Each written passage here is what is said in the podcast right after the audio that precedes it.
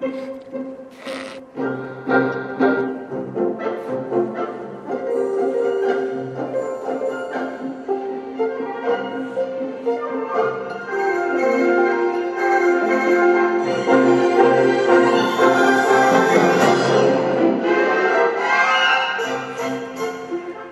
条武史の社長の掟今日の教訓ラジオ版臨時増刊号自習の友その後。皆さんこんにちは。二条武史です。こんにちはアシスタントの真田彩子です。はい、えー、真田さんは今回はリアルで。リアル、ね、リアルです。えー、遠隔じゃなくてね、えー、来てますけどね。えー、そうそうそうそうね。この間あれですよね。ありがとうございますね。ね来ていただいてね。ありがとうございます、いえいえ。え。ー、えー、自習の友はねあの3月ですね、はい。アカデミーのね講座が、えー延期にね休校延期になってしまったので、えー皆さんにねはい。復習と予習を兼ねていただこうってことで、はい。いつものあのポッドキャストのね、はい。教訓のラジオとは違って、はい。少しこうお勉強のね、うん。内容をねお伝えしてますけどね、はい。うんいやあの、えーねちょっと勉強の話に入る前にねはい。あのこの間あの夜ね JWAVE 車で運転してて、はいはい。ここを聞いててね。はい。であの、えー夜のね火曜日の夜9時からなんだけどもあのソナーミュージックっていうねはい。あのアッコリアッゴリラ。あアッコゴリラ。アッコゴリラね。そうアッコゴリラさんが パーソナリティやってる、まあ、音楽番組があるんだけども、はいはいはい。そこであのなんそのあの今のねこれから来るすごいアーティストをね紹介するってやってて、ボストンに今いる大学生の、うん。えー男性のね、えービバオラっていう人のね音楽を紹介したんだけどもすごいかっこいい。ちょっとねこの番組の前にね真田さんにもね聞いてもらいましたけどね。いやー、うん。いっぱいですね、うん。来ましたね、これはすごいと思う、うん。最初やっぱ聞いた時は、うん。あれ海外のアーティストかなって思ったんですけど、まさかのそう。日本の人。そうなの。でそのねビバオラってすごい。V、えー VIVAOLA OLA っていうね綴りで、まあ、皆さんもそれ調べていただければと思うんですけどもワウワウのそのあアッコゴリラさんの番組のインタビュー以外うん。にほとんど情報が出てこないってね、うん。載ってこないってねいうところで、うん。いやでもねこのあの若い彼はねスカは来ると思うね間違いなくかっこいい。超かっこいい、かっこいい。本当にか、うん。あのうん。ちょっとねあのラジオはね著作権の関係があるので皆さんにね聞いていただけないのは残念なんですけどもあのちょっとぜひね皆さんあのアップルミュージックだっけ？アップルミュージックでダウンロードできるので、ビバオラって検索するとね出てきます。出てくるのでちょっとねあの試しに聞いて僕はあの全部買っちゃいました。彼が出してね まあ、5、6曲ぐらいだったかなアップルミュージックのねだだったけども、うん。でそのビバオラさんが今度は僕が推薦するっていうやっぱりそのアメリカに住んでる、えー日本人の若いですね。やっぱ大学生のそのアーティストで、えーキシーさんっていうね、うん。KISSY っていうね、うん。えーキシーさんの音楽もまたねかっこいいんだわ。だこの番組ねうん。要チェックだね。い、やうん。アッコゴリラ自体、うんうん。もうあの出てきた時から、うんうんうんすんごいのが出てきたみたいな感じで、うん。若若い人じゃないです。ごい話題にはなってたんですよ。でうん。その人が多分紹介している、うん。で他にもなんか多うん。分この番組っていろいろアーティストいっぱい出てるんですけど、全部うん。今海外から注目されてる日本人アーティストとかうん。が出てるんですよ。その今一番イケてる人たちを紹介する番組なのでかなりうん来てます。いいいいですよ、うん。もう最先端な感じですよ、うん、だ本当だからあの業界の中でも一部の人は多分知らないよううんなうん。最先端の,、あのこんな番組はでも聞いててね、まあ、かっこいいなってね一言しかなかった。そう、うん。日本の音楽とかいうのも超えてて、これが世界で通用するってことかみたいなうのをん。かっこいい。見せつけられるような、今ねすごくいい時代だなと思うのは運転しててそのこのアーティストがっつってもなんかこう覚えられないし、うん。メモできないし そうすると今いいのは番組のあのウェブサイトがあって、はいはいはい。で今日の放送の内容とかってなんか全部載ってんでね紹介した曲だとかそう載ってるからそうそれを見てああのそうそうこの人だったっていうのを確認できるのはすっごいいいよね。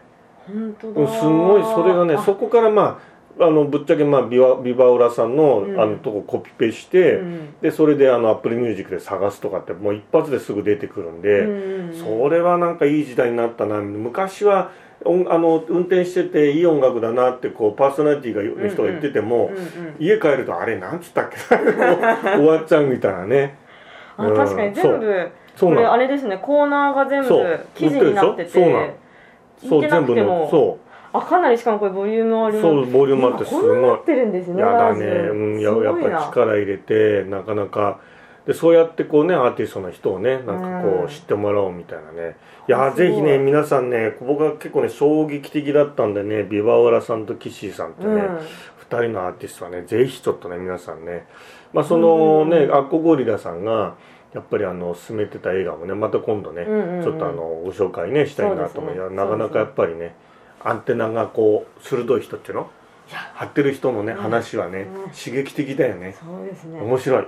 でまさか、うん。そのビバオラさんとか岸さんの曲聴いて、うん。まさか先生がそんな曲を聴いててかつかっこいいと思ってたなんてみたいなもうちょっと衝撃が。あそっちのね。すごいすごいすごいですよ。そうね。ありがとうございます。うん。私も結構そういう、ま、うん。あと難波君もそういうの結構うん。好きですけど、うん。最先端の音楽とか、うん。まあ、知られてないとか好きですけど、ちょっとこれはね自慢したかったんだよ俺見つけたぜえみたいな。俺が見つけたんだぜみたいな。ねそうさっき自慢したかったけど。でずっと言いたかったんだけどタイミングなくてさ。であの難波君にもさ「これ俺見つけたんだけど」ってさ言いたかったの。時間がなくてさ、後で言ってください、うん、でこれはでもねあのまあちょっとまあ、まあ、自慢ついでに言っちゃうけどもあの中森明菜もねうん世に出てきた時は最初はあの民放の、うん。えーっとななん何チャンネルだか忘れちゃったんだけど、えーっとあの最後にあのみんなの「みんなの天気予報」っていう番組があってそれが終わってあの天気予報が下のこう文字で出るんだけどもでそれであのなんかミュージックビデオ今でいうミュージックビデオが出るわけ、でそれが終わると放送が終わって砂嵐がザーッとこうなんだけど一番最後に「みんなの天気予報」って番組に中森明菜の、えーっとミュージセカンドラブのあのミュージックビデオが出てきて「これはすげえ!」っつってでそれであの大大学1年ぐらいだったかな、うん。で大学の同級生とかマンドリンの仲間とかみんな言っても全く知らないよね、うんうんうんうん。誰それみたいな。知らないみたいなそしたらボーンと出てきて「言ったじゃん! 」とな何かっていうとこう先行き過ぎちゃうね。嫌いがあるんでね。え嫌いがねちょっと気をつけないとねいけないですけどね。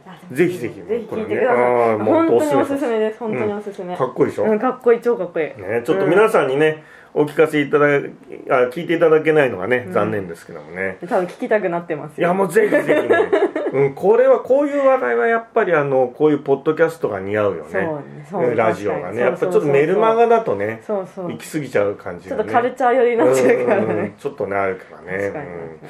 ということでね今日はえーっとか後継者ねアカデミーの皆さんに、えー3月にねやっていただこうかなと思っていた、えー事例がねケーススタディがあるのでそれをちょっと読んで、にはい。でまあちょっと考え方のね4月にやろうかなと思ってますからあそのじゃあ予習ってことですか？今回予習ですね。予習ということでちょっとまあ考え方のねえー切り口なんかをあまた消えちゃいました。すいません。あの、えーまたちょっとあのパソコンがちょっとあのなんでスリープしちゃったのでちょっとちょっとすいません。あのさらさんつないでください、はいわかりました、なのでこのポッドキャストを聞いている後継者アカデミーの受講者の方はとてもラッキーです。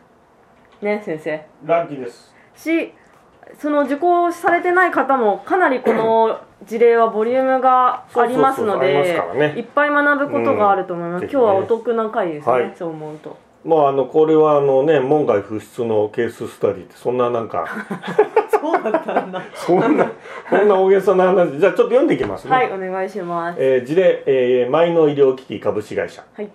えーマイノ医療機器株式会社は茨城県にあり、えー創業40年を迎えているんですね、えー先代の時よりえー医院向けの医療機器を製造販売しており仙台移行士は6年前に死去現在現在は2代目である、えー、長男敏夫氏が事業を継いでいるが、うん、新製品がなかなか思うように売れず先代からの資産を食い潰し業績回復が見込めない状況である。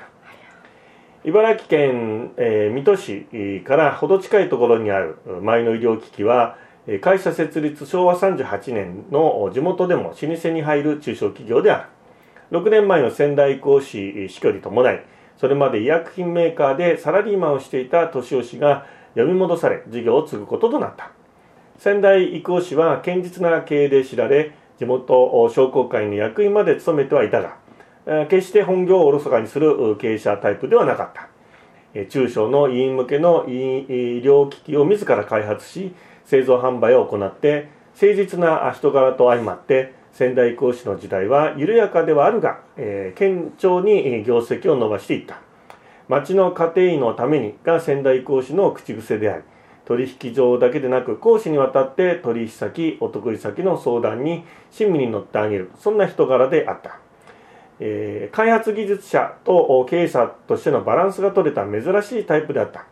経営者としてのセンスがあり投資すべき案件に思い切って投資しまたお金をしっかり貯め込むということもえ忘れてはいなかった。え2代目である年吉もそんな先代の遺伝子を引き継ぎ質素でえ清廉なライフスタイルを貫いていた。おそらく幼い頃から先代の背中を見て経営者とはこうあるべきと教えられてきたのであろう。決して無駄遣いや派手な遊びもせず医療機器の開発と販売に専念する毎日を送っていた。どちらかといえばお人よしの2代目タイプであり社員や取引先外部ブレに対しても特に自分を表に出し反対することもなく波風を立てていくことはなかった。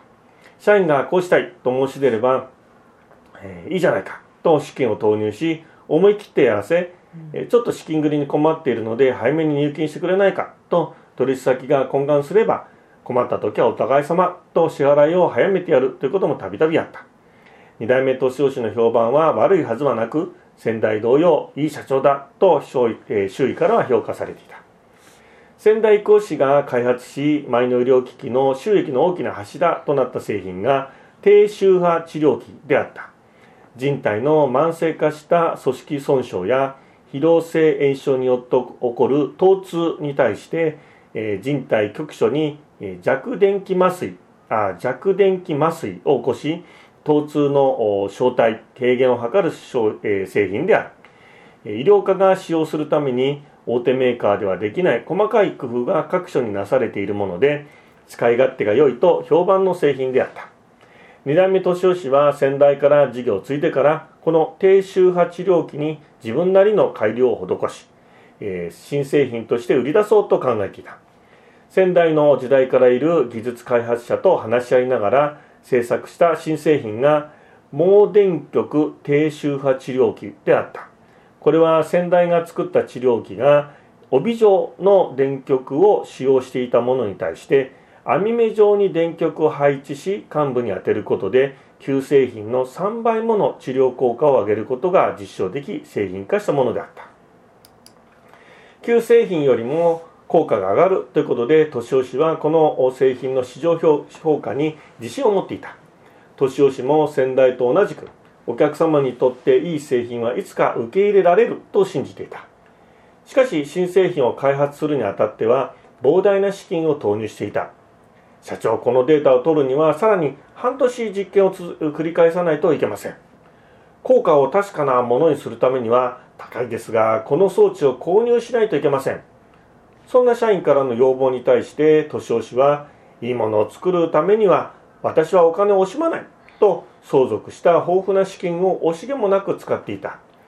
お金が必要ならいつでも私に言いなさいと敏夫氏は社員にいつも言っていた。2代目敏夫氏が開発した盲電極低周波治療器は市場にリリースされたが売り上げは今一つであった。旧製品に比べ使い勝手が多少複雑になっていることもあったが営業マンも年押しの性格に似るようになってあまり強引な売り込みをしなくなっていた。年押しは無理には売ってはいけない。お客様がこういうに迷っていたらじっくり考える時間を上げるためにもすぐに引き下がりなさい。と営業マンに言っていた。仙台講師がお客様本位で誠実な人柄ではあったが営業面における罪が厳しかったのに対して敏夫氏はどこまでもいい人であった。今日一日売れなくてもお客様といろいろな話ができたと報告するだけで喜ぶ2代目敏夫氏のもとでは営業マンも売らなくてはいけないという危機感を持てるはずもなかった。敏夫氏はさらに新製品の開発を進めリハビリ中の患者の体を心地よく支えるリハビリチェアを売り出すことにした。これも敏夫氏のアイディアを社内で検討し製品化したものでリハビリ中の患者さんの意見を取り入れ随所に座りやすい工夫を凝らした椅子である。この製品も試作品を何十と作り完成させたもので年押しの妥協を許さない性格がさらに多額の投資を余儀なくさせていた。このリハビリチェアも販売を開始したがいずれの病院委員もまずはサンプルとして借りたい。試したいという要望が相次いだ。営業マンはえー、それでは売り上げも立たないということで困惑したが年押しのいいものはいずれ評価される。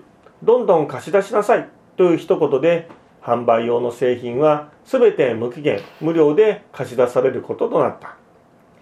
痛みのある患者さんを一人でも多く救いたい。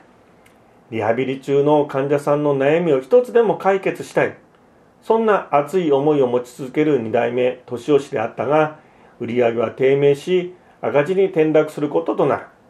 さらには先代から相続した財産も新製品へ投入したために全くなくなり赤字補填金として銀行から融資を受けなければならない状態にまでなった。今までの信用で貸してはくれるものの業績回復のめどは全く立っておらず依然として年押しの経営姿勢に変化はない。まあこういう事例ですね。えー。まあ、ちょっとまあ長めではありますけどもね、ね、まあ、こういうね、うんうんうん、あのちょっと事例なんですけども、うん、さなさんどうですかね、まあ、今ねちょっとね聞いたみた聞いたところでのねなんか感想というか。感想ですか、ね、うん。なんか感じたところですかね。もう同じことか、う。ん、もう、うん、お人よしすぎるじゃんっていうところですよね。ああなるほどねっていうのもあるし、なんかあ難しいですけど、その結局市場で売れる確実に売れるっていうものを作るまでのそのなんていうんですか資金がかかるってところを意識してなさすぎるし。あとはうんそうそんなそうですね。いろいろ突っ込みどころありますよね、うん、あた例えばどんなとこですか？例えばですね、まあ一つぐらいね。そうですね、うんうんうん、私が、そうだな気になったのは、そのリハビリチェアとかの新製品を開発するときに、本当にそんなにあの試作品を作る必要があったのか、もしかしたらなんかそのリハビリ施設とかに早めに行って声を聞いたりとか、うん、あなるほどね。あと市場調査したりとかしたらもっと早くというか、うんね、あの短い距離でたどり着けたのじゃないかなとか、それありますよね。思いますね、うん、だからなんでこんなになんかこうまあ真田さんのように、まあ、ある程度こう意見を集めてそんな試作品を作らずにできなかったのかって、なんでこんな試作品を作っちゃったのかっていうのはなぜかっていうところだよね。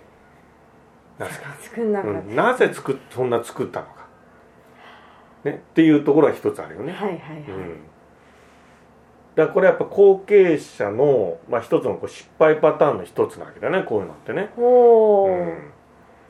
ん、あとはうんとまあこの年押し2代目の年押しはお客様のためにってこう考えてるわけだよ。そうなんですよね、ね、そうそうそうなんですお客様のためにって考えてるんだけどそれどうなのっていうのがあるわけじゃない、うんうん。うん、でじゃあやっぱりお客様のためにって年押しのように考えても、うん、こんなになんか財産食い潰しちゃってやっぱダメだからやっぱ経営ってやっぱり利益とか売り上げとか上げなきゃやっぱダメですよやっぱり先代社長のようにこう数字に厳しくやっぱりまあ表と裏を使い分けて やんなきゃいけないんじゃないの？みたいなところにじゃあ安易に着地していいのか？っていうことなんだね。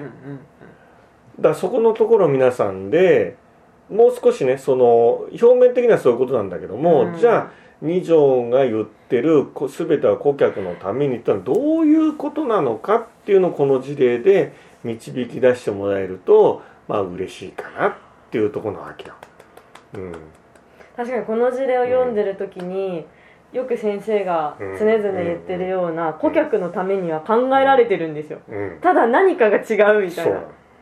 それはもう。ずっと事例を読みながらうん、多分皆さんも感じてたと思だからここうんででうん一つだけまあ考え方のポイントとしてお伝えしたいのはうん。じゃあ年寄氏は顧客のためってやってても、まあ、うん。結局限度問題もあるし、うん。やっぱ顧客のためっつってもやっぱ会社儲かってねなんか利益残さなきゃダメなんだからって言ってツインポールにした方がいいですよってことじゃないわけ。でツインポールってってことですか？そう。顧客のためにって言いながら会社のためにっていうふうに、うん。ツイン2つの軸をやっぱ持ちましょうねって話だったら、うん。僕の今まで言って言言ってきたことと矛盾するわけじゃん。うんそうそうですね。じゃあじゃあどういうこどうどういうことどういうことっていうか年寄氏は何が必要だったの？どういう考え方が必要だったのかってことあともう一つなんだよここは。